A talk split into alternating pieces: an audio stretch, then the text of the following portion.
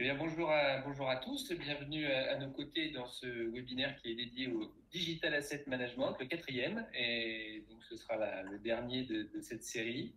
Euh, je suis Eric Leven, je suis journaliste pour Archimag et responsable de l'agence digitale d'Archimag. Et pour évoquer ce sujet euh, aujourd'hui, eh bien, je suis accompagné de Michel Remis, qui est rédacteur en chef d'Archimag. Euh, bonjour, Michel. Bonjour. Et puis Frédéric Frédéric Sanui sera là aussi pour répondre peut-être à, certaines de vos questions. Euh, euh, Frédéric Sanui d'Activo Consulting, qui a participé aux trois autres webinaires, sera, sera, aussi là à nos côtés pour répondre à vos questions si besoin. Bonjour à tous. Alors, euh, pourquoi ce, ce, nouveau webinaire sur la valorisation de votre patrimoine audiovisuel et par ricochet, bien entendu, sur le digital asset management? Eh ben, D'abord parce que ce confinement et ce télétravail euh, contraint depuis mars, euh, c'est l'occasion pour nous tous de nous interroger sur nos méthodes de travail et peut-être même l'occasion de revoir nos outils de travail. Peut-être que chez vous, il y a des manques de ce côté-là, peut-être que vos outils de gestion ne vous donnent pas pleinement satisfaction.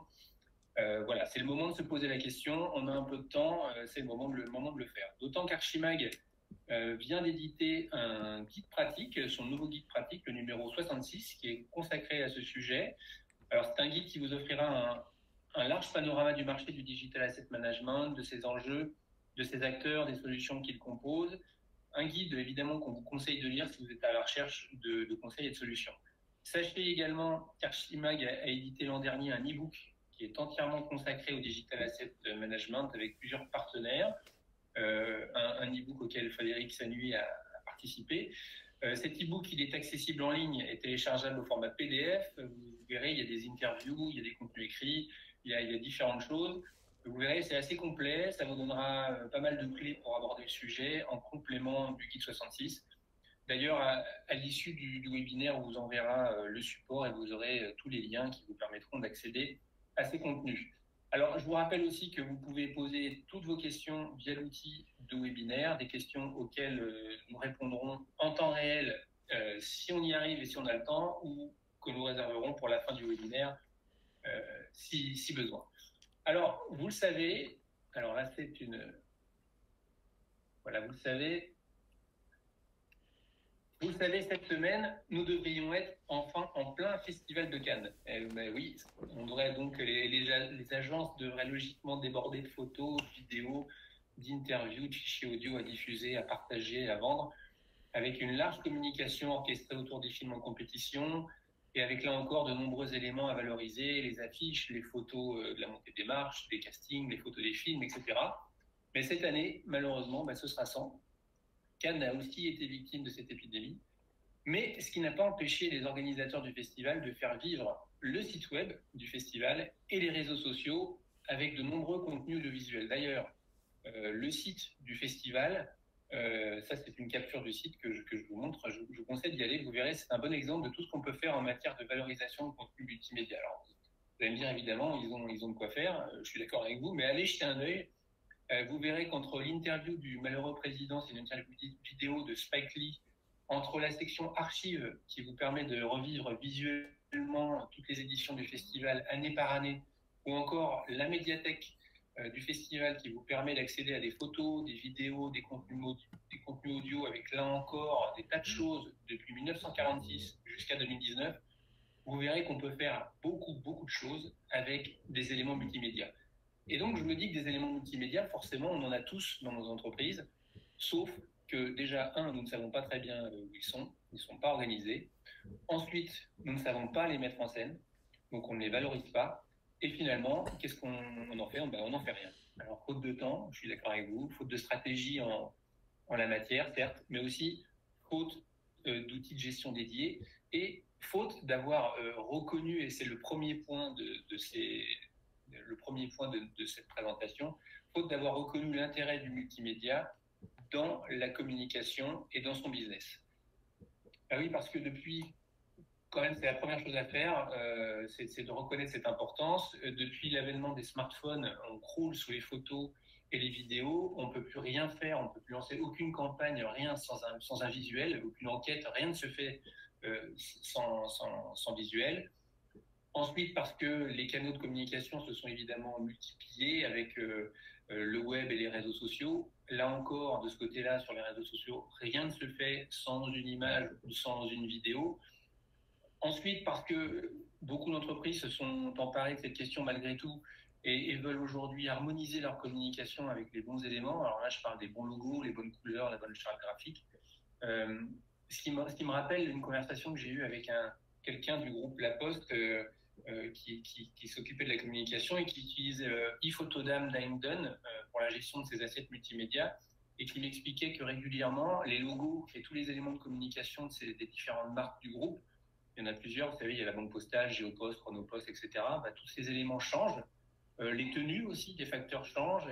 Et tous ces éléments euh, nécessitent une bonne gestion euh, parce qu'ils ne peuvent pas se permettre d'utiliser le mauvais logo pour une campagne actuelle, par exemple. Donc, tous ces éléments sont éliminés, tous les éléments qui sont vieillissants sont éliminés régulièrement des collections principales et ils conservent un fonds patrimonial pour gérer tout ça. Voilà, donc c'est un monde aujourd'hui où où tout va très vite, on est en recherche d'efficacité permanente, on ne veut plus perdre de temps à rechercher des éléments qu'on a déjà, on ne veut pas perdre de temps à les recréer, et surtout on ne veut pas perdre de, temps à les créer parce qu'on ne sait pas où ils sont. Voilà. Ce qui, me, ce qui m'amène au résultat de l'enquête euh, qu'on avait menée dans, dans l'e-book d'âme, euh, où on avait interrogé un petit peu euh, donc les entreprises sur les usages du, des ressources multimédia, leur façon de les gérer. Et ce qui revenait, c'était que les, principaux problèmes liés à la gestion des ressources multimédia, c'était d'abord la recherche des ressources. Les, sondés, pour 58% des sondés, ils avaient du mal à retrouver justement euh, toutes ces images et les vidéos quand ils en avaient besoin. Pour 52% ensuite, ça venait la gestion des droits, qui était compliquée. L'éparpillement des ressources au sein de différents systèmes de stockage, ça c'était aussi un autre problème pour quasiment la moitié des répondants. Mais aussi la réutilisation de certaines de ces ressources pour 43% des sondés. Et au final, dans cette enquête, on s'est aperçu que seule une organisation sur quatre était équipée d'un DAM et que la gestion finalement de toutes ces ressources multimédia restait euh, assez artisanale et désorganisée, puisque la majorité, alors la majorité c'était 30%, hein, 30% utilisent une base de données maison, alors là c'est des, dossiers, des répertoires classiques, euh, d'autres, à 13%, utilisent des dispositifs de stockage partagés, D'autres utilisent euh, une GED, d'autres encore des solutions en ligne de type euh, Google Photo, Dropbox, certains encore des logiciels propriétaires comme iPhoto. Enfin voilà, cette, gestion reste très artisanale. Et l'usage numéro un euh, pour tous, ben, c'était d'abord la communication et les besoins liés à l'organisation d'événements à 32%. Et, et dans une moindre mesure à des fins de conservation pure pour organiser d'autres choses mais en tout cas, voilà, l'essentiel, c'était vraiment euh, la communication. Voilà, alors le premier point, c'est reconnaître euh, l'importance du multimédia de, comme, euh, comme moteur de la communication. Et Michel, alors le point numéro 2, c'est peut-être s'emparer de la question juridique aussi. Alors oui, tout à fait. La question juridique est quand même hyper importante en ce qui concerne la, la gestion des photos. Il y a pas mal de questions à se poser en amont. Euh, Est-ce que les images que vous avez vous appartiennent vraiment? Qu'avez-vous le droit de faire avec ces images? Comment obtenir des images en toute sécurité? Comment utiliser, valoriser des images aussi en toute sécurité? Il faut savoir que sans encadrement juridique, un fond multimédia est en fait inutilisable. Il y a différents pièges à éviter quand on est euh, face à des images euh, dans, la pratique. On peut avoir des, des photos euh, ou des vidéos mal indexées Hein, si vous avez uniquement une date, un lieu, un nom de fichier, ça sera certainement pas suffisant pour en faire quelque chose. Hein, il faut vraiment savoir qui est l'auteur, euh, qui est sur l'image, quel est le périmètre d'utilisation de cette image, euh, pour, euh, pour quelle période, pour quel type de support. Est-ce qu'on a le droit de modifier l'image aussi? Voilà, donc c'est tous ces éléments qu'il va falloir voir. Alors, un danger aussi, un piège, c'est tout, ce qui tout ce qui concerne les images récupérées sur Internet. Euh, S'il n'y a pas de mention sur ces images, évidemment, on est tout de suite en danger, parce que toute image a forcément un auteur. Euh, S'il n'y a aucune mention, ça peut, être, un oubli, une négligence, mais il ne faut pas conclure que l'image est libre de droit. Si on prend une image sur Internet et qu'il y a une mention, on peut aussi être en danger, en fait. Euh, alors bien sûr, on peut se trouver sur un site qui paraît parfaitement, parfaitement sécurisé, en quelque sorte. Hein, si vous êtes sur un site de presse, avec une image qui a une mention AFP, là effectivement il n'y a, a, pas de danger, vous savez la sourcer, vous savez où obtenir l'autorisation pour l'utiliser. Mais si vous vous trouvez dans le contexte d'un blog, d'un réseau social, là, on est en danger parce qu'on sait que sur ce type de, dans ce type de lieu, on a des images qui sont très volatiles, qu'on peut transmettre très facilement, qu'on peut reprendre, qu'on peut détourner, qu'on peut truquer, qu'on peut renommer. Donc, il ne faut absolument pas se fier à ces images.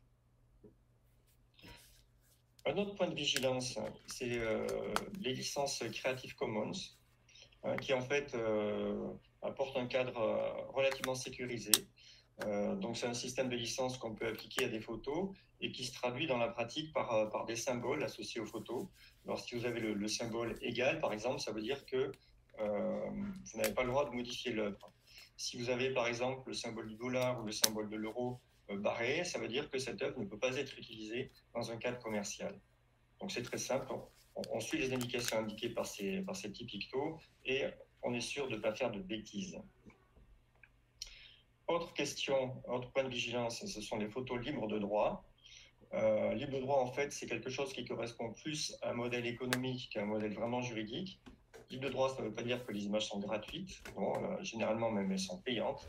Et il faut aussi savoir que sur ces, images-là, il y a très souvent des restrictions d'exploitation.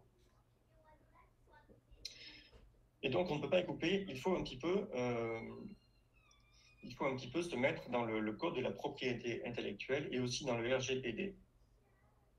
La première question donc, concernant l'image, d'un point de vue juridique, c'est de savoir qui est l'auteur de l'image. Un auteur, en fait, ne cède jamais son œuvre il, cède des droits d'exploitation, de représentation, de reproduction, d'exposition. Et il fait ça euh, dans un périmètre d'exploitation particulier, hein, pour une utilisation donnée, pour une durée particulière. Toute cette session fait l'objet d'un contrat écrit, c'est obligatoire. Hein. Une session d'œuvre ne peut pas se faire comme ça oralement. Il faut nécessairement un contrat écrit, c'est ce qui est en tout cas indiqué dans le code de la propriété intellectuelle. Donc on a l'auteur de l'image qui est identifié. Euh, il faut aussi savoir, on peut aussi se trouver face à des images qui représentent, des œuvres. Par exemple, une sculpture, une peinture, un bâtiment d'architecte. Là aussi, il peut y avoir des droits. Tout dépend, euh, tout dépend de, de, l'intention de, l'image. Si cet objet est euh, l'objet principal de l'image, alors il faut demander l'autorisation à l'auteur. Si cet objet est secondaire dans l'image, hein, si c'est en, en fond, en paysage ou autre, là, l'autorisation n'est pas nécessaire. Il y a toute une jurisprudence sur ce sujet-là. Euh, autre point, bien sûr, c'est lorsque l'image représente une personne. Là, on se place dans le cadre euh, du RGPD. Euh, l'exploitation de l'image d'une personne identifiable correspond pour le RGPD à un traitement de données à caractère personnel, même si cette personne est sur la voie publique, hein, sauf le cas des photos de presse. Et donc, pour représenter une personne sur une image, il faut nécessairement euh, son consentement. En sachant que ce consentement est euh, accordé pour un délai court, trois ans maximum, et aussi que cette durée, euh, peut, cette durée peut aussi correspondre à la durée du support de publication. Et enfin, c'est encore le RGPD qui dit ça, la personne a le droit de retirer son consentement à tout moment. À ce moment-là, qu'est-ce qui se passe? Le plus simple, bien sûr, ça sera de flouter l'image. Alors en pratique, qu'est-ce qu'on peut faire? Là, je vais reprendre pas mal de conseils qui en fait euh, sont indiqués dans le, guide d'âme d'Archimag par, euh, Didier Frochot, hein, qui est un juriste spécialisé de, la société Les Infostratèges. Eh bien, à minima, il faut une bonne gestion documentaire. Euh, en particulier, il faut relier toute image aux droits qui y sont attachés. Donc, à une image doit être, doit être relié son auteur, la date de sa première publication, parce que c'est la preuve de divulgation de l'œuvre, euh, la date ou les dates d'exploitation et les supports de ces exploitations. Euh, à l'image doit être lié les références de l'acte de cession signé par l'auteur. Euh, il faut aussi indiquer l'éventuelle appartenance de l'image à un lot, ça peut simplifier la gestion. Et il faut aussi indiquer les diverses versions de l'image fournies par l'auteur, par exemple haute définition pour l'impression papier, basse définition pour le web, etc. Et alors, juste coupe, Michel, c'est là où les dames peut être intéressant. Et tu me dis, euh, Frédéric, si je, me trompe, mais dans, dans, les solutions de dames, on peut rattacher à chaque image euh, un fichier, le contrat, le contrat avec le photographe, on peut rattacher des briefs, on peut rattacher des tas de choses.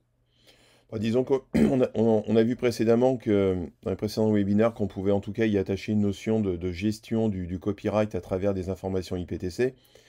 Euh, et il faut savoir aujourd'hui que beaucoup de solutions d'âme offrent euh, euh, des, notions, ce qu'on appelle de DRM, de Digital Rights Management, donc qui vont aller beaucoup plus loin dans le suivi de, de, de l'asset. C'est-à-dire qu'effectivement, alors c'est très souvent des intégrations.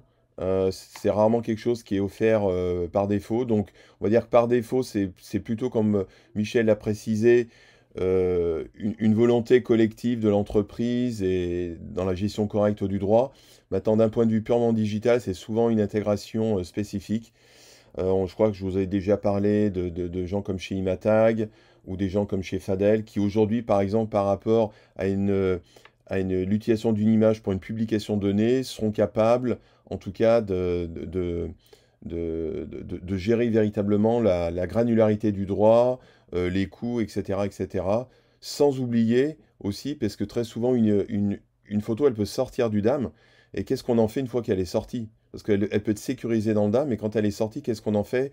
Et là aussi, on a un certain nombre de technologies euh, qui vont, par exemple, tracer l'asset avec des, euh, parcourir tout le web où se trouve l'image et être capable de l'identifier grâce à des marqueurs qui vont changer l'image sur un pixel. Voilà. Donc tout ça, ce sont des technologies qui, peuvent être embarquées très rarement par défaut, mais souvent par, euh, par option dans les, dans les dames.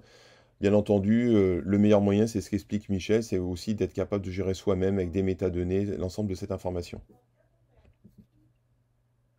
Oui, en effet, que tous, éléments, que tous ces éléments sont bien présents comme je disais, donc il y a tout cet aspect de, gestion euh, documentaire. On peut aussi pousser euh, en lien avec l'outil euh, une gestion juridique approfondie, c'est-à-dire qu'on peut avoir dans son système, en tout cas avec un accès le, plus pratique possible, avoir l'état civil et les coordonnées de l'auteur ou des auteurs. Si jamais l'auteur est décédé, il faut aussi avoir en sa possession l'identité et les coordonnées des héritiers, ça peut être utile. on peut avoir aussi à proximité le contrat passé avec, euh, avec chaque auteur, ou alors une fiche de synthèse du contrat qui rappelle les différents éléments, droit d'exploitation, la durée de la session ou des choses comme ça. Euh, il faut aussi avoir euh, le consentement écrit et valide des éventuelles, pardon, des éventuelles personnes physiques identifiables sur les photos et connaître aussi les droits qui concernent les bâtiments ou les objets qui sont représentés sur les images. Ce que je conseillerais éventuellement pour rebondir là-dessus, c'est que, en tout cas, ce qu'on peut faire dans les solutions de DAM, c'est euh, faire afficher les, conditions générales d'utilisation. Euh, typiquement à la première connexion ou lorsqu'on va télécharger, avoir un petit pop-up qui précise bien, précise bien ça. Oui, d'accord. Tout à fait. Voilà pour la partie juridique. Eh bien, écoute, euh, merci. Euh, alors maintenant, on va, s'attacher aux, signes qui montrent que vous avez éventuellement besoin d'un DAM. Si ça fait déjà un moment que vous jonglez avec une base de données maison, comme c'est le cas des répondants à l'enquête ou une GED ou des outils gratuits euh, pour organiser et conserver toutes vos ressources multimédia et que vous ne vous y retrouvez plus, c'est certainement qu'il est temps de passer à une plateforme dédiée. Alors ça peut être un DAM, ça peut être un ECM, euh, voilà, en tout cas, il y a plusieurs signes qui montrent que vous devez absolument changer votre, outil de gestion. Et on en a listé une, petite dizaine. Alors, le premier, si vous passez du temps à, échanger euh, des mails avec vos collaborateurs ou des partenaires externes pour euh, justement transférer des visuels qui pèsent de plus en plus lourd et qui parfois même ne passent pas dans les tuyaux de votre messagerie, là, posez-vous la question. Euh, deuxièmement, si vous êtes devenu un utilisateur fréquent de WeTransfer, Dropbox, Box et autres solutions de partage, et que vous êtes à deux doigts de souscrire aux versions payantes de ces outils, là aussi, posez-vous la question d'une solution dédiée. Troisièmement, si vos ressources euh, numériques, hein, qu'il s'agisse de photos, de vidéos, d'infographies, de production écrite, de flyers ou autre, hein, peu importe, sont produites par des équipes différentes de celles qui sont en charge de leur diffusion, là aussi, posez-vous la question d'un d'une solution centralisée pour gérer tout cela. Quatrièmement, si vous utilisez encore des clés USB, des cartes mémoire, oui, ça existe, euh, oui, oui, certains le font encore pour partager des photos, des vidéos, des fichiers lourds avec euh, d'autres équipes ou services. Là encore, posez-vous la question d'une solution dédiée. Cinquièmement, si le processus de création et de validation de ces ressources est encore manuel, avec des échanges euh, par messagerie instantanée, par mail ou même des appels téléphoniques pour dire ah, est-ce que le fichier est valide, est-ce que c'est le bon, etc. Et la campagne et pour et pour déclencher finalement l'envoi d'une campagne, euh, bah là posez-vous la question d'une solution dédiée. Euh, parce qu'avec les workflows, et ça on verra un tout petit peu plus tard, avec les workflows intégrés aux solutions de DAM, ça va faciliter la vie. Sixièmement, si vos serveurs et vos NAS sont en train d'exploser face à la hausse vertigineuse de volume et de poids de vos médias, si vous ne savez plus comment faire, si vous ne savez plus les gérer, euh, là aussi, posez-vous les questions. Euh, 7. Si vous perdez un temps précieux à rechercher des visuels ou des fichiers pour pouvoir les réutiliser et que vous ne parvenez jamais à retrouver la bonne version, là encore, posez-vous la question d'une solution dédiée. Si, 8, euh, si vous ne savez euh, jamais vraiment quels droits, euh, comme l'expliquait Michel juste avant, sont associés au visuel que vous avez en banque, si vous vous demandez en permanence si vous avez l'autorisation de les utiliser, avec quelles mentions, dans quelles conditions, quelles restrictions, etc. Si vous n'avez pas de réponse à ces questions, c'est qu'il est temps de passer à une solution dédiée. 9. Si, vous êtes, si on vous a déjà fait la remarque le visuel ou le logo utilisé dans une campagne récente n'était plus d'actualité, comme je vous l'expliquais avec, euh, avec la personne de, la Poste, eh ben, posez-vous la question aussi. 11. Euh, si votre communication est, silotée par canal de diffusion, euh, parce que là, évidemment, les canaux se multiplient, il y a le display, il y a les réseaux sociaux, le print, le marketing direct, ou par gamme de produits, et que les médias sont créés indépendamment d'une équipe à l'autre et que chacun part alors de zéro, bah là aussi, posez-vous la question d'une solution dédiée pour pouvoir réutiliser des choses qui ont déjà été faites. Et enfin, euh, si vous hum, diffusez régulièrement des quantités importantes de médias et si vous possédez plusieurs outils de diffusion, ça peut être un CMS, un outil d'emailing ou que sais-je, qu'il faut alimenter là encore manuellement, et eh, eh ben là encore, posez-vous les questions parce qu'avec un DAM euh, et euh, ses connecteurs ou ses API, euh, ça peut se connecter aux outils de diffusion et ça permet d'alimenter automatiquement avec des médias qui auront préalablement été validés et, ça vous permettra de gagner un temps précieux sans, passer d'un outil à l'autre. Voilà. Alors l'idée avec le DAM ou une solution ou un ECM, c'est pas de c'est pas d'ajouter de la complexité ou une nouvelle brique technologique à votre, à votre système d'information et de le complexifier, mais c'est simplement de modifier la façon dont vous produisez et partagez tous ces médias et tous les autres types de contenus d'ailleurs. Donc, si, une des solutions que je viens, une des, des situations que je viens d'évoquer vous parle, bah, c'est qu'il est temps euh, de passer au DAM ou en tout cas une, solution dédiée. Voilà. Donc maintenant, on va s'intéresser au quatrième point. Euh, euh, alors oui, je vous ai intégré quelques, quelques graphiques quelques éléments visuels que vous retrouverez dans la présentation euh, qu'on vous enverra par la suite pour que vous voyez un peu comment, comment tout cela fonctionne. Je vous laisserai les découvrir à tête reposée. Donc quatrième point, Michel, c'est la numérisation. Alors on numérise parce qu'on veut exploiter son patrimoine, mais comment? À quoi il faut faire attention? Alors oui, tout à fait. Digital Asset Management, ça suppose que tout soit en digital et euh, ce n'est pas forcément le cas. Donc, il y a une phase de numérisation euh, qui peut être à, opérer. Euh, ben, tout d'abord, oui, si, si, si d'entrée de jeu, vous disiez je vais tout numériser, ben, en fait, vous n'êtes pas prêt de voir le bout du tunnel. Parce que il faut préalablement se poser des questions concernant la stratégie de numérisation, les compétences, le coût que ça peut représenter, et bien sûr aussi se demander comment on va procéder concrètement. Alors, que, doit-on faire en amont du projet?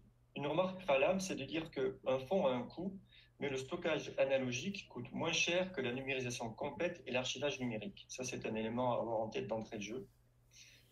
Ensuite, on peut se dire que par un projet de numérisation, il n'y a pas de projet de numérisation sans projet de valorisation ou de préservation. Alors, quelle valorisation peut-on peut envisager? Est-ce qu'on va numériser des documents qui ne sont pas consultés, qui n'ont pas d'intérêt pour la communication ou les métiers? À l'évidence, non.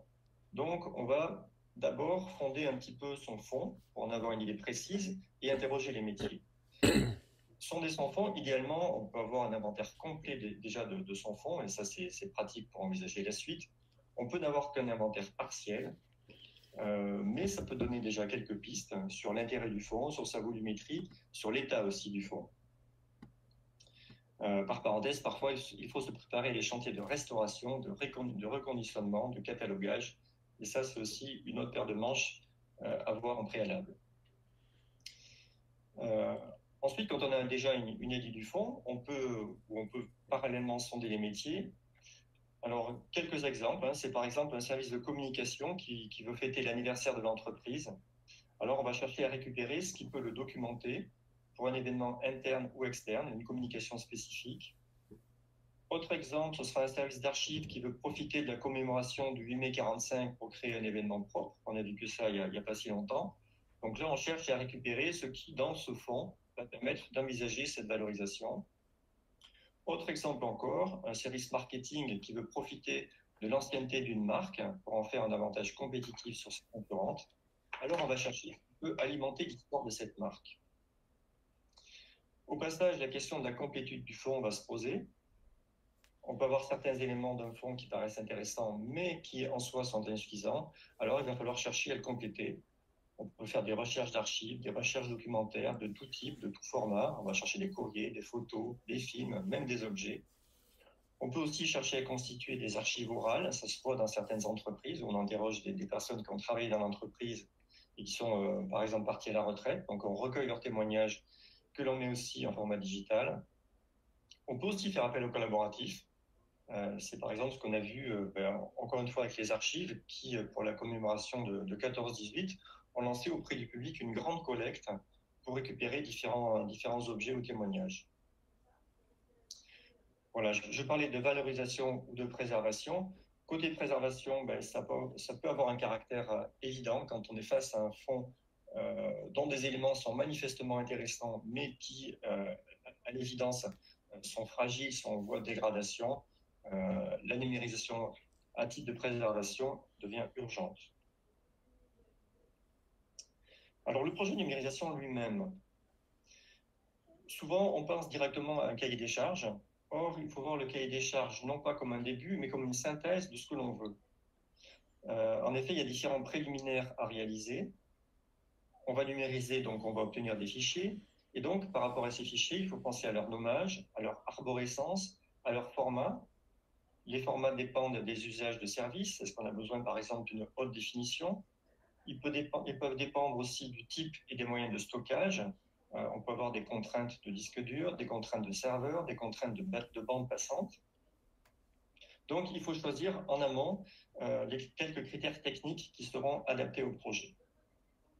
Ensuite, il y aura aussi une phase de préparation des documents. C'est une phase qui est souvent longue et fastidieuse, mais elle facilitera la production des images et leur contrôle qualité. Alors, préparer les documents, ça signifie euh, de réaliser un fichier de récollement hein, à partir d'une liste, liste. On va vérifier si chaque item est véritablement présent et comporte bien des éléments d'identification, des éléments de nommage. Euh, Est-ce qu'on a aussi la volumétrie, est-ce qu'on dispose euh, d'informations annexes comme des commentaires sur la manipulation, sur l'état de conservation? Est-ce qu'on a aussi des éléments sur les métadonnées à intégrer Et voilà, ainsi, petit à petit, on arrive à un cahier des charges. Et ce cahier des charges, il va inclure une présentation des objectifs de la numérisation, un descriptif des documents qui inclut la volumétrie, les règles attendues de numérisation, les critères techniques identifier le calibrage de la chaîne de numérisation. Et par ailleurs, il va aussi comprendre des éléments euh, qualitatifs concernant le prestataire. On va demander aux prestataires qui mettent euh, à disposition un personnel euh, avec des opérateurs qui ont les compétences techniques voulues. il va falloir que le prestataire propose aussi une chaîne de contrôle qualité précise, qu'il explique pourquoi il prévoit tel matériel pour tel de numérisation, et, aussi, bien sûr, qui disent comment euh, il va mener sa gestion de projet. Alors, en effet, euh, la question du matériel se pose pour la numérisation. Euh, je serais tenté de dire pas de souci, hein, il y a pratiquement un scanner par type de document. Euh, si vous avez un grand format, des documents reliés, des plaques de verre, que sais-je, à chaque fois, vous avez un scanner qui permet de, faire ce travail-là. Il y a des, scanners patrimoniaux, des scanners à plat, des scanners de livres, des scanners 3D pour les objets. Donc la, palette est vraiment large. Concernant la phase de test, cette phase de test doit permettre d'échanger avec l'équipe technique. Euh, elle permet aussi de s'assurer que le résultat convient réellement. Euh, cette phase de test aussi va permettre donc d'échanger et éventuellement euh, d'ajuster le cahier des charges et c'est là où on arrive à le, définir définitivement, je dirais, euh, en sachant qu'un cahier des charges est quand même un élément très important puisque c'est un aspect contractuel qui engage les parties. Le contrôle qualité, euh, il doit être opérationnel bien sûr dès la phase de test. Hein, il faut savoir ce sur quoi on veut tester. Euh, le contrôle qualité correspond à un ensemble de phases de vérification de ce qui est prévu dans le cahier des charges. On peut contrôler de façon exhaustive si le, le, le, fond à numériser n'est pas trop important ou par échantillonnage et donc, on va euh, s'intéresser aux caractéristiques techniques. On va visionner les images. Est-ce qu'on a la bonne réalisation? Est-ce que le calibrage des couleurs est correct Etc. Et on va s'assurer de la conformité du nommage des fichiers. Le tout, bien sûr, doit rentrer dans un calendrier qui est également défini par le cahier des charges. Et puis, on verra euh, comment ça se passe au niveau de la volumétrie, euh, des compétences, des équipements. Euh, voilà, c'est tout ce qui, est, résumé dans cette, dans cette démarche. Mais on peut aussi se dire que face à la numérisation, ben justement des éléments de volumétrie, de compétences dont on ne dispose pas vraiment, d'équipements, on ne va pas forcément acquérir un scanner, patrimonial pour numériser que quelques documents. Donc la question de l'externalisation, du choix d'un prestataire va se poser. Euh, et, pour ça, ben, je vous renvoie au guide, au guide d'âme qu'on a édité et qui présente euh, environ 25 prestataires en numérisation euh, qui, proposent des, prestations de tout type sur tous les documents possibles. Donc voilà pour le projet de numérisation. Bien sûr, euh, en même temps se pose la question de, de l'indexation. Alors il y a plusieurs niveaux d'indexation. Euh, l'indexation revient à décrire les documents. Euh, ça se fait souvent de, manière humaine, hein, avec un vocabulaire contrôlé. Enfin, c'est en tout cas le, travail des documentalistes, le travail habituel des documentalistes. Donc, on utilise un vocabulaire contrôlé, on s'intéresse à des catégories aussi, à catégoriser les documents. On peut utiliser bien sûr la norme de description du domaine corps. Le but avec cette indexation de permettre une recherche par mots-clés, hein, par exemple voiture, Michael Jackson, ou par facette. La navigation par facette, c'est en quelque sorte la navigation qu'on retrouve dans les catalogues. Hein, vous cherchez des meubles, hein, en ayant trouvé les meubles, ça vous amène à des meubles de rangement, vous trouvez les meubles de rangement, ça vous amène à des meubles de rangement pour salle de bain, etc.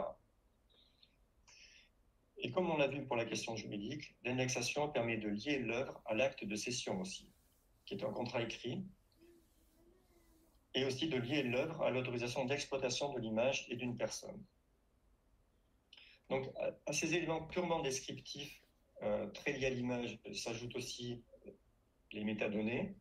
Donc, on peut récupérer les métadonnées euh, IPTC, ou alors qui, est un format, euh, qui est un format qui est très courant, ou euh, des métadonnées au format XMP, qui est une norme qui remplace petit à petit euh, l'IPTC.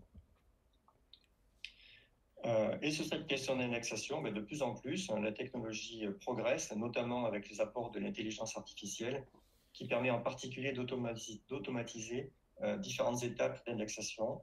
Mais là, je ne vais pas trop détailler parce que je crois qu'Eric va aborder ce sujet un petit peu plus tard.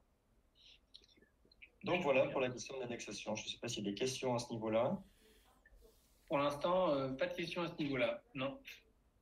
Alors, alors, continuons maintenant qu que vous êtes emparé de, qu'on s'est emparé de la question juridique, qu'on a identifié le besoin et que vous avez numérisé. Bon, ben maintenant, il faut choisir la solution et, et, lister un petit peu les possibilités offertes. Alors, euh, si vous avez assisté au précédent webinaire euh, qu'on a organisé avec Frédéric Senui, ben vous avez vu que quand même le, marché est relativement large, qu'il y a plusieurs dizaines d'éditeurs qui, se partagent et qui sont présents sur le marché français avec des solutions qui sont euh, certaines orientées, alors il y a orientées packaging, d'autres qui sont orientées retail, il y a aussi des, dames, on va dire classiques, des dames un peu standards. Là, pour tout ça, je vous invite à, visionner euh, les replays euh, des, trois précédents webinaires que vous aurez, vous aurez des liens à la fin de cette présentation. Voilà, chez Archimag, on a déjà eu, notamment pour euh, cette euh, e-book dame, on a déjà eu l'occasion de travailler avec plusieurs éditeurs de dames, dont, alors j'en cite quelques-uns, de Workis, Heinden, Alchemy, Binder, Wedia, Dali, Mopsomai et quelques autres. Euh, on a vu que, que, que, certains donc étaient euh, plus forts dans la, les la gestion des vidéos, d'autres étaient très orientés packaging ou en tout cas avaient des fonctionnalités qui étaient assez intéressantes des fonctionnalités créatives assez intéressantes. tout ce qu'on a, ce a voulu faire dans le guide 66, c'est qu'on a voulu représenter un petit peu les points forts de chaque solution qui est présentée en faisant des radars avec vous voyez, euh, un côté plus développé pour la vidéo, la gestion des photos, l'ergonomie, etc., etc. Vous verrez euh, comme qu'avec cette représentation graphique de chaque solution, euh, donc listée dans, le guide 66, vous aurez un, bon panorama des, forces et des faiblesses de chacun. Malgré tout, toutes ces solutions de DAM s'appuient sur un socle de fonctionnalités communes euh, et des fonctionnalités assez classiques qui sont liées à la gestion des droits et des accès, par exemple, à l'importation, à l'indexation, l'indexation par lot, etc. Mais il y a certaines fonctionnalités qui font la différence. Euh, et j'en ai listé, j'en ai listé quelques-unes. Je vous les partage. Alors, on en a parlé aussi déjà dans les précédents webinaires avec Frédéric. Ce sont euh, les capacités de gestion de projet. Alors, ça peut être gestion de, des idées, planification des tâches, des ressources, des plannings. Ça, c'est une fonctionnalité qui est intégrée à certains DAM et qui s'avère euh, très très intéressante aujourd'hui pour gérer vraiment un projet de A à Z. La possibilité de paramétrer des workflows plus ou moins complexes avec différents intervenants pour valider un visuel ou valider une campagne, ça aussi, ça me semble essentiel aujourd'hui. Euh, cette fonctionnalité est forcément liée euh, à toutes les fonctionnalités qui, concernent la correction, les commentaires, annotations et le versionning de tous les assets multimédia que vous avez. Là aussi, euh, c'est très pratique d'avoir intégré dans le DAM des outils de retouche, d'annotation, de correction. Euh, une fonction un peu classique, mais certains DAM le font mieux que d'autres, ce sont les fonctions de prévisualisation et de redimensionnement automatique des photos euh, et des vidéos qui sont uploadées. Là, l'idée, c'est que le, logiciel crée automatiquement différentes versions de tout ce que vous lui soumettez, donc une base def, un fichier HD, le fichier source, un recadrage automatique pour Instagram, par exemple, L'idée, là, c'est de faire en sorte que la, diffusion soit plus rapide et plus facile vers les réseaux sociaux, notamment.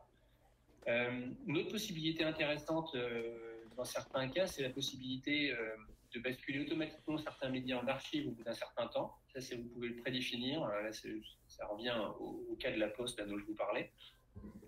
Autre possibilité, c'est la possibilité d'avoir des front office et des back office qui sont personnalisables aussi bien pour la consultation euh, des médias que pour leur, ingestion euh, dans la plateforme. Frédéric, on a beaucoup parlé aussi euh, lors des précédents webinaires, la présence d'outils de, reporting, ça c'est très important aujourd'hui, des outils qui permettent d'analyser l'utilisation des médias, de savoir quels mots-clés sont fréquemment recherchés, de savoir si les résultats remontent bien, de savoir si par exemple le timing défini au départ pour un projet ben, est bien respecté. Tout ça aussi, euh, c'est important et certains dames proposent euh, des, indicateurs et des tableaux de bord et des tirs de reporting plus complets et plus fins que, les autres. Autre fonctionnalité et critères de choix importants, ce sont la présence de connecteurs ou d'API ou d'autres mécanismes d'intégration qui permettent de connecter le DAM à votre écosystème applicatif. Ça peut être à votre CMS, ça peut être les outils Adobe, ça peut être un PIM, euh, que sais-je mais ça, ça semble très mondial aujourd'hui. Certains dames euh, intègrent également des modules de gestion et de suivi des mouvements pour le prêt, la location, la vente ou encore la restauration de collections physiques. Alors là, c'est une fonctionnalité qui est offerte par vraiment certaines solutions uniquement, mais ça permet de savoir où se trouvent vos produits, vos collections, vos documents, de connaître leur statut. Est-ce que c'est un retour, euh, est-ce que c'est retourné, à relancer, car la date de retour est dépassée, etc. Un peu comme, à la, comme dans une bibliothèque. Et ça, c'était euh, euh, je me souviens en avoir discuté avec un, utilisateur euh, d'Ajaris, euh, l'outil Dame d'Orkis, qui c'était une maison de, haute couture qui justement pour des défilés ou des événements prêtait ses collections, prêtait des vêtements et gérait justement ça directement dans le Dame. Certains Dame aussi offrent des possibilités créatives qui, sont plus poussées que, que les autres, qui permettent par exemple de composer facilement un catalogue, une brochure ou un dépliant directement dans la plateforme à partir de maquettes prédéfini d'envoyer le tout à l'impression. Ça peut être aussi très intéressant si vous ne voulez pas vous, vous enquiquiner et utiliser d'autres solutions pour faire ça. Certains dames aussi utilisent des outils de montage vidéo euh, intégrés plus ou moins puissants qui facilitent euh, l'édition de la vidéo, qui vous permettent de la raccourcir, d'ajouter des transitions, un titre, d'encoder le tout dans un format spécifique pour une diffusion sur, sur le web ou les réseaux sociaux. là, vous pouvez aussi vérifier ça. La transcription vocale, c'est une fonctionnalité aussi. La transcription vocale des vidéos, c'est une fonctionnalité qui est intéressante. Ça peut se faire dans une ou dans, plusieurs langues, et ça dépend des, solutions. et ça vous permet de sous-titrer automatiquement les vidéos uploadées dans le DAM et d'indexer aussi les mots-clés pour pouvoir par la suite identifier facilement un moment précis de la vidéo.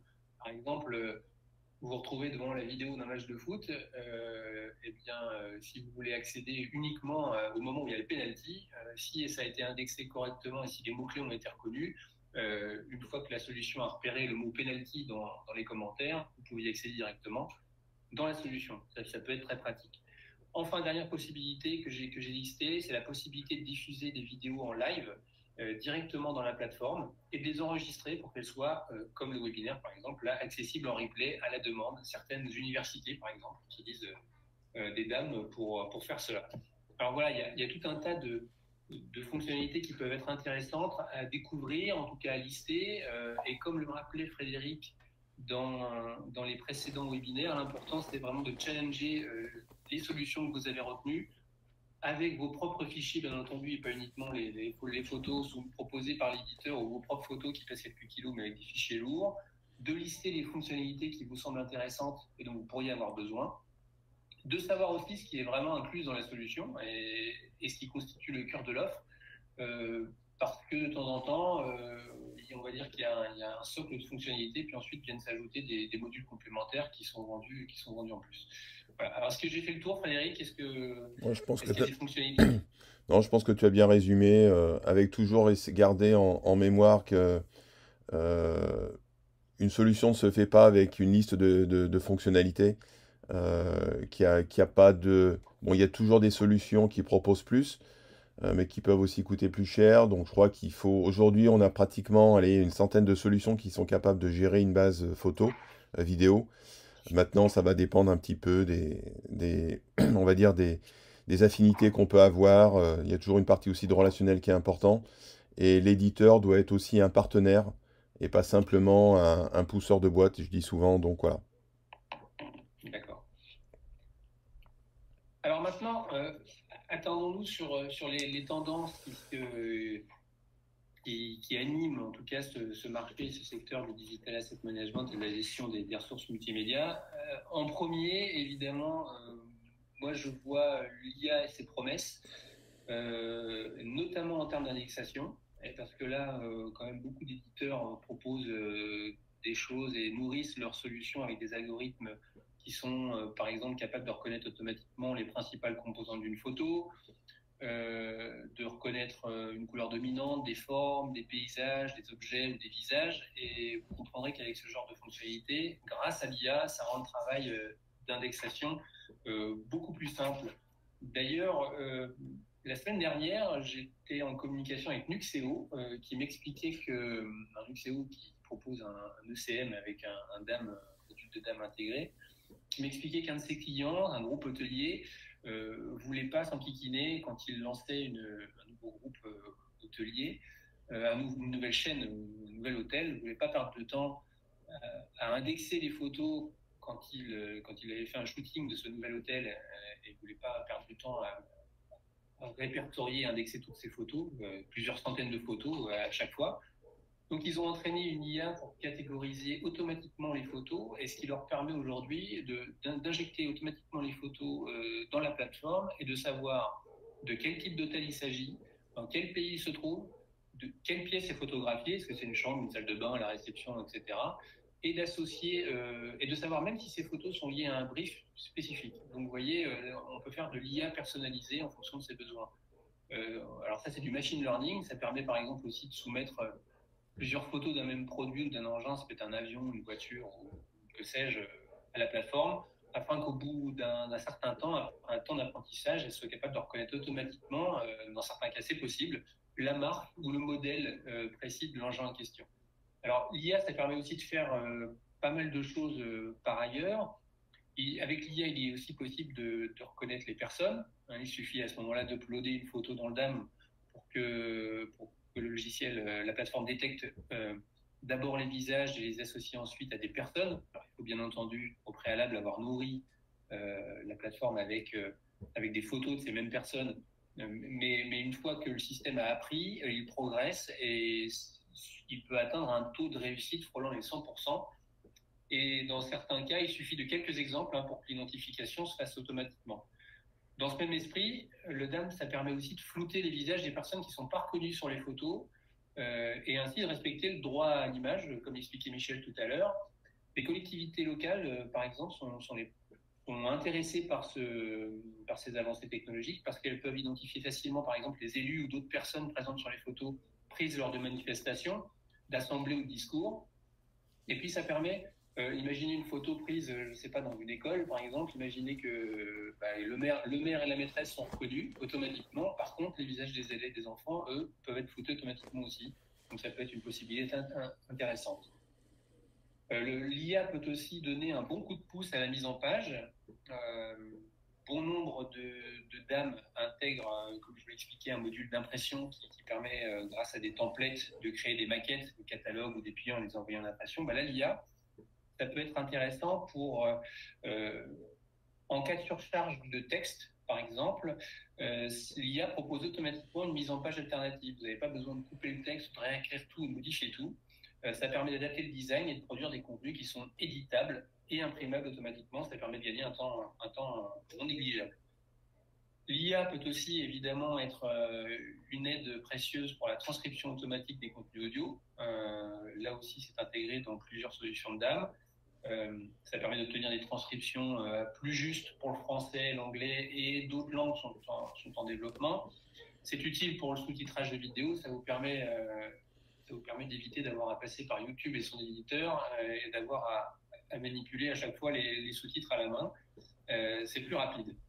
On a parlé tout à l'heure de, la transcription vocale euh, comme source d'indexation. Là aussi, c'est grâce à l'IA que, cela est possible.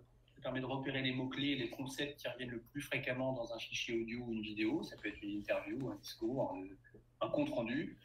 là, le, logiciel saisit la teneur des propos et effectue lui-même une préindexation. Alors, euh, c'est pas encore totalement perfectionné parce que ça pose deux, problèmes se posent. Euh, le premier, c'est que euh, dans les échanges multilocuteurs, lorsqu'il y a plusieurs personnes qui parlent, eh bien là, c'est pas encore euh, super efficace.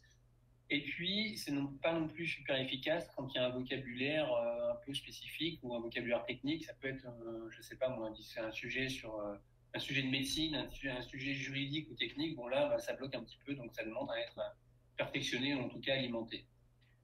Autre possibilité offerte par l'IA, euh, c'est évidemment reconnaître automatiquement sur une photo ou une vidéo un monument. Euh, Michel en a déjà parlé tout à l'heure.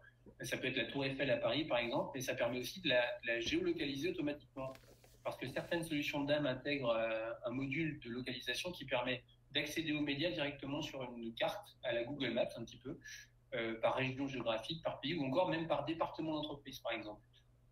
Et puis, bah, l'IA promet, promet des tas d'autres choses. Hein. Euh, ça, peut autoriser aussi la, segmentation plan à plan automatique des vidéos pour euh, chapitrer les séquences et pouvoir utiliser uniquement des petits morceaux et les diffuser plus facilement.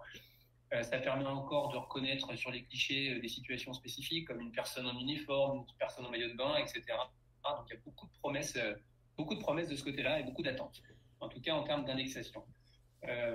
Euh, les autres tendances, évidemment, alors là, on l'a vu, euh, on l'a vu dans les autres webinaires, je vous invite de nouveau à visionner. Euh, l'expérience utilisateur, c'est aussi le, nerf de, la guerre. C'est pas valable uniquement sur les logiciels de, pour les logiciels de DAM, c'est valable pour tous les logiciels. Mais s'il n'y a pas d'expérience utilisateur optimale, évidemment, et si tout est compliqué à utiliser, vous pouvez être sûr que votre, votre logiciel ne sera pas utilisé. La sécurité fait aussi partie euh, des préoccupations majeures, euh, surtout en ce moment, avec des accès essentiellement à distance.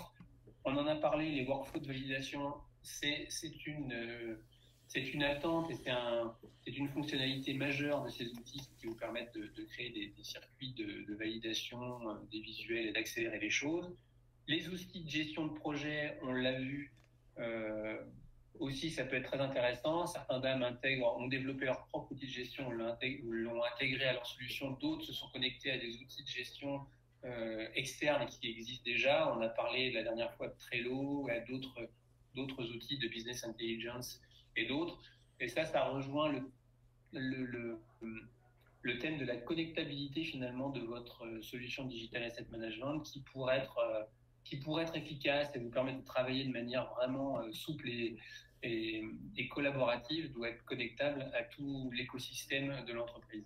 Frédéric, est-ce que tu, est-ce que tu, tu valides aussi ces, Ouais, ouais, je, ces je, tendances? je pense que tu as bien résumé tout ça. euh. Bon, je reviens, j'attirais toujours l'attention, même si on aime bien parler de technologie. euh, un, projet d'âme, c'est, c'est c'est aussi un travail éditorial, c'est notamment au regard de, de notre sujet aujourd'hui. Euh, j'incite toujours les gens à travailler leur vocabulaire, leur plan de classement, leur liste. Euh, j'adore l'IA pour plein de choses. Euh, maintenant, sur certaines choses, il y a encore pas mal, pas mal de progrès à faire. Je dirais surtout dans le, dans le, le cran finalement au niveau des éditeurs, parce que souvent c'est un peu du un ou du zéro. Et ça, ça peut poser problème. Quand on a un logiciel de dame, c'est d'abord pour retrouver des assets. Alors évidemment, dans un cadre d'illustration, euh, comme tu l'expliquais avec euh, Nuxeo, qui est effectivement un très bon acteur à ce sujet-là, euh, la localisation d'une pièce, d'un hôtel, la géographie, la tour Eiffel, tout ça, je dis OK.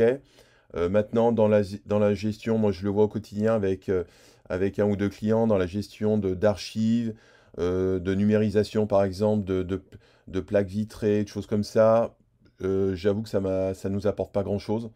Et le problème qu'on a souvent, c'est que c'est un peu souvent la plupart des éditeurs, c'est un ou zéro, c'est-à-dire que c'est soit on active tout, euh, soit on n'a rien en fait. Et ça, c'est ce que je regrette un petit peu. Ça va dans le sens de l'expérience utilisateur. Euh, par exemple, l'extraction, comme tu le dis, effectivement, est très utile d'une vidéo, du texte. Euh, maintenant, moi, j'ai fait des tests où je me retrouve avec euh, plus de 50 000 vidéos. C'est une catastrophe pour retrouver un élément parce que, euh, donc, au final, on a fini par désactiver.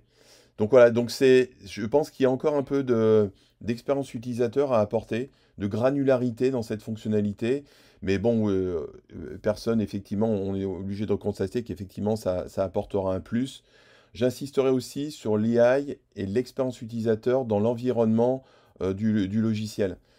Aujourd'hui, il y a, beaucoup de choses qui peuvent être faites. et finalement, ça se ramène un petit peu à l'expérience utilisateur. Finalement, comprendre la visite, comprendre le parcours de l'utilisateur dans le système, ça peut être, ça peut être intéressant. Effectivement, euh, tout ce qui est workflow, tout ce qui est KPI, tout ça, c'est évidemment important. Maintenant, on n'est pas obligé d'avoir besoin de tout euh, pour avoir une solution gagnante. Euh, tout ça, c'est bien entendu relatif au projet de chacun. D'accord. Eh Écoute, merci. Merci pour ces, compléments. Alors, euh, on vous avait promis 10 points. euh, finalement, vu le temps, on en aura que 8. parce que parce que là, il est déjà, il est déjà tard. Euh, voilà. Alors maintenant, maintenant qu'on a vu tout ça, comment valoriser euh, Alors là, ben, je vous inviterai euh, à, à parcourir le guide 66 euh, parce que dans ce guide, on a plusieurs, on a réalisé plusieurs retours d'expérience. Euh, notamment avec euh, Dassault Aviation qui voulait digitaliser son fonds photo et vidéo et qui pour cela a utilisé Ajaris euh, qui est une solution éditée par Ortis. Alors là, bon, l'idée était, voilà, le, la- le postulat de départ était assez simple, c'était c'était de dire, voilà, nous on veut une plateforme pour pouvoir partager tous ces contenus avec des journalistes. Euh, au départ, c'était ça, et puis finalement, euh, aujourd'hui, aujourd'hui chez, Dassault Aviation, euh, d'autres projets sont nés de, l'installation de ce DAM pour justement valoriser les, nombreuses vidéos qui ont été produites dans les années 80 et 90. Et donc, maintenant, l'idée, c'est de pouvoir les répertorier correctement et les agréger au sein d'une plateforme spécifique sur des serveurs dédiés, parce que chez Dassault Aviation, il y a aussi des problématiques de sécurité assez importantes. Donc, je vous invite à, à, lire ce retour d'expérience et vous verrez que c'est intéressant. Un autre euh, retour d'expérience qui, est vraiment intéressant à intégrer dans ce guide 66, c'est ce, c'est le cas des laboratoires Boiron, euh, qui avec un, projet de numérisation des fonds documentaires historiques de la famille Boiron, mais aussi de fonds sur l'homéopathie et l'histoire de l'entreprise. Un, grand projet de numérisation qui a été euh, initié en 2015, en 2015, et qui a été confié à Everial, voilà, avec avec euh, des livres anciens, le, le, plus ancien datant du, du 15e siècle, où il a fallu évidemment prendre tout un tas de précautions, avec une ossérisation euh, en vieux français notamment, qui a été une des particularités de ce projet, qui a nécessité certains investissements logiciels. Et, donc vous verrez qu'au final, il y a plus de 1700 livres et revues scientifiques qui ont été numérisés, ce qui, finalement euh, fait plus de 570 000 pages et ce qui permet aujourd'hui à tous les services d'effectuer des recherches numériques et de consulter la bibliographie relative aux médicaments homéopathiques. ce qui peut être intéressant et très utile, notamment lorsque Boiron demande une autorisation de mise sur le marché. Alors, il y avait aussi le cas de la SNCF. Et là, Michel, comme c'est toi qui t'en es occupé, est-ce que, de quoi s'agissait-il exactement?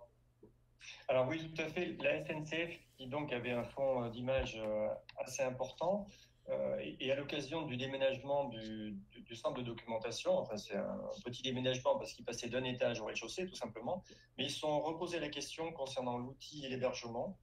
Et en particulier, euh, ils ont fait le choix de, migrer euh, leur fonds, en, tout cas une, partie du fonds numérique, de le migrer chez leur, prestataire, qui en l'occurrence était Opsomai. Donc il y a environ 130 à 140 000 fichiers qui sont, qui sont chez Opsomai. Voilà, pour eux, ça a des avantages de maintenance et de disponibilité.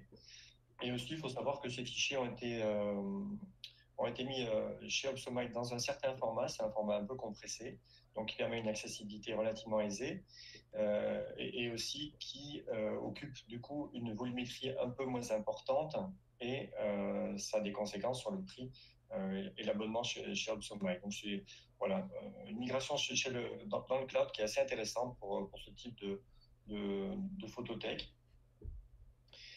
Et aussi, euh, si, je peux me permettre, si j'ai encore un petit peu de temps, juste pour dire, il y a une question qu'on n'a pas abordée, mais qui s'est posée dans ce cas SNCF, c'est celle de, l'archivage et de la conservation à long terme, euh, puisque la, SNCF, c'est une, vieille institution euh, qui a donc un, photo un fonds important avec une pérennité qui, est vraiment à préserver. Et voilà, donc la SNCF a mis euh, ces pellicules argentiques euh, pour une donc conservation euh, directement au Centre national du cinéma, au CNC. tandis que pour la vidéo analogique et numérique, elle a recours au service de, Capital Vision, qui est une filiale du tiers archiveur Iron Mountain. Voilà ce qu'on peut dire en, deux, trois mots sur, sur la SNCF. D'accord. Bah donc, donc ces trois cas euh, donc, ces retours d'expérience qu'on va découvrir donc, dans le guide 66 que je vous invite à, feuilleter et à parcourir. Alors, on arrive à la fin, au terme de ce webinaire. Si vous avez des questions, c'est le moment. Euh, je vous rappelle que nous transmettrons ce, support dans lequel vous pourrez, euh, grâce auquel vous pourrez accéder au replay des quatre webinaires qu'on a déjà réalisés. Vous aurez aussi des liens vers certains articles et dossiers qui, traite de la question sur euh, archimac.com, un lien vers euh, l'entreprise de, Frédéric Activo Consulting. Et puis, euh, Frédéric, tu nous rappelles que c'est donc cette série de webinaires en anglais qui démarre donc au mois de... Au mois de mai. Au mois de mai. La semaine... Ouais, le prochain, c'est la semaine prochaine. bon, là, effectivement, c'est en anglais, mais comme je le précisais, j'en ferai une transcription en français courant du mois de juin. donc ça, je vous tiendrai au courant et, vous pouvez me suivre un petit peu sur les réseaux où je partagerai ceci. L'idée de ces webinaires, c'est véritablement de reprendre un petit peu comme tu as pu le faire là sur le, numéro spécial 66, euh, le travail avec euh, en fait ce qui, était l'ex-DAM Foundation, euh, aujourd'hui IQ Equity Software géré par Marc Darvey. L'idée, c'est de finalement de, de, repenser un petit peu l'approche du DAM et d'essayer d'avoir d'améliorer ce qu'on appelle le modèle d'âme. Voilà. Euh, donc là, euh, c'est tout un travail qui a été fait là, sur, sur plus d'une année. toujours basé sur l'expérience utilisateur, toujours basé sur des démos scénarios, non pas sur une chaîne, une suite de fonctionnalités, mais comment une solution peut apporter de l'efficacité, du retour sur investissement à un client. Et, ça, c'est vraiment une démarche qui est intéressante parce qu'elle est hors, on va dire, spectre euh, grandes organisations de conseil où, on sait qu'un certain nombre d'éditeurs vont, forcément payer pour se retrouver dans une liste. Donc là, l'idée, c'est vraiment d'être très très ouvert à ce niveau, à ce niveau-ci. Euh, donc voilà, donc là, on va reprendre en anglais dans le texte sur six sessions. Euh, certaines sont un peu techniques. La première, je vous conseille, est très générique la semaine prochaine, où va, véritablement on reprend tout ça. Et bien entendu, pour aider à la compréhension de tout ça, je reprendrai une version française que je repartagerai avec tout le monde. D'accord, bah super. Bah écoutez, il est 11h, euh, on n'a pas de questions, donc euh, c'est qu'on a dû être euh, soit très bon, soit pas clair, j'en sais rien, mais vous n'avez pas de questions, oh, donc on, on, a été très bon. Donc on vous abandonne, on vous souhaite une bonne journée, on vous dit à bientôt et on vous transmet ce support pour que vous puissiez, si vous besoin, vous, vous reconnecter et réécouter si vous manquez des choses. Voilà, écoutez, bonne journée à tous. Euh, Frédéric, à bientôt. Michel, à bientôt. Merci à tous. Merci beaucoup. Au revoir. Au revoir. Au revoir.